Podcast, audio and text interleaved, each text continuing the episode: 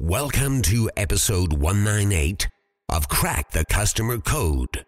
Today, Adam and Jeannie are ready to outwit, outlast, and outplay bad customer service. Hey there, it's Adam Toporek, and I'm here with a tip to use today.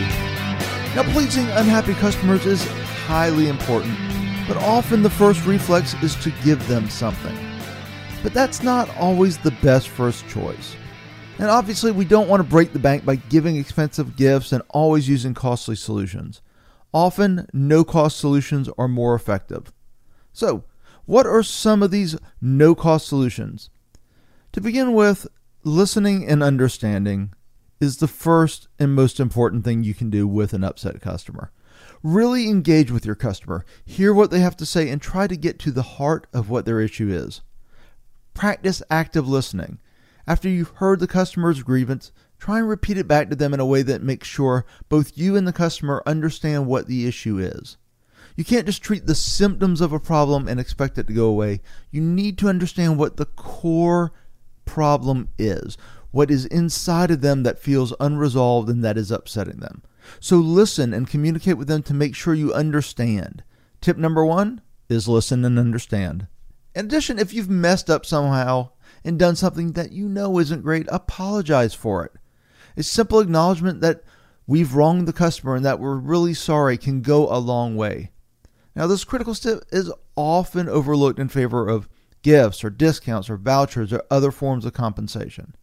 And those things are important and they can help soothe the customer. But again, if you're just treating the symptoms, if that's your only strategy, it's often not enough. A heartfelt apology is often what the customer is looking for. They just want someone to say, I'm sorry this happened and it won't happen again.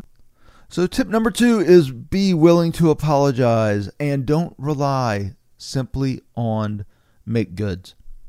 So, remember that the most powerful and universal customer service technique is completely free listening and understanding. Remember also that free gifts and other forms of compensation shouldn't take the place of an apology. If you do that, you're only putting a band aid on the problem. Thanks so much for listening to Crack the Customer Code, a proud member of the C Suite Radio family. If you like C Suite Radio, then check out C Suite TV and watch in depth interviews with business content for C Suite leaders and entrepreneurs. And it's all on demand. Get insider secrets by going to csuitetv.com. And make sure you learn about me, Adam Toporek, at customersthatstick.com, and also that you connect with Jeannie over at 360connext.com. That's EXT. Until next time, take care of yourself and take care of your customers.